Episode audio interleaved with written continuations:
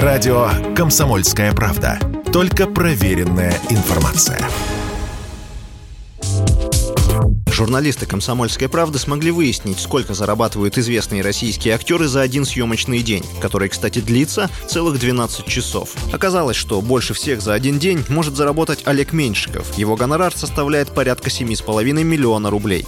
Следующим в списке идет Данила Козловский. Он обходится продюсером примерно в миллион рублей за день на площадке.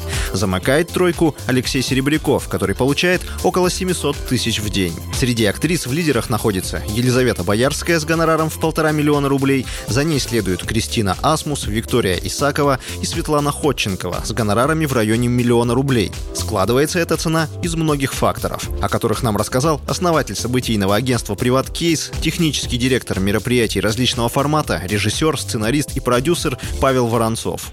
Человек, который руководит, помимо того, что он актер, если он руководит театром или киностудией, или э, у него есть какая-то еще там социальная или там деловая нагрузка, помимо съемок и помимо актерской игры, соответственно, его время будет стоить дороже, потому что он должен будет отодвинуть интересы других своих параллельных каких-то деятельностей на второй план и уделить больше времени, соответственно, э, сценической работе в кадре, либо на сцене в театре. Соответственно, гонорар повышается. Это первое. Второе, конечно, популярность. Чем популярнее артист, тем более он востребован, соответственно, тем более дорого его время, чтобы он мог позволить себе выбирать наиболее э, выгодные проекты. Но и в-третьих, соответственно, это уже, э, как мне кажется, сугубо индивидуальная какая-то фишка артиста, который... Я просто знаю актеров, э, если мы говорим про актеров непосредственно, которым выгоднее держать одинаковую цену для многих проектов, чтобы не, скажем так, не убиваться из ну, собственно придуманной тенденции. И понимать, что все ценник знают, то там, ну, условно, 300 тысяч рублей в день, и он знает, что это устраивает режиссеров, это устраивает заказчиков, и, соответственно, он будет обеспечен работой, потому что он стабилен.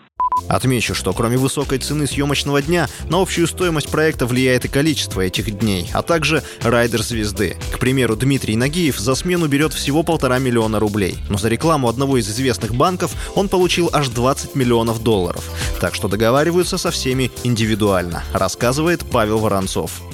А я понимаю, что он выезжает, допустим, условно, Нижний Новгород или в Петербург, и, соответственно, он потенциально теряет возможность заработать эти деньги в Москве. Соответственно, выезд может стоить чуть дороже, а, чем работа в Москве, только лишь по той простой причине, что потерянное время. Это всегда все индивидуально, то есть зависит от ситуации, поэтому каждый раз, когда есть конкретная задача, я звоню агенту там, или директору артиста, звезды, селебрити и договариваюсь о конкретных условиях на конкретное мероприятие, на конкретную задачу. Иногда эти условия стабильны при любом раскладе, иногда они немножко меняются в зависимости от данных.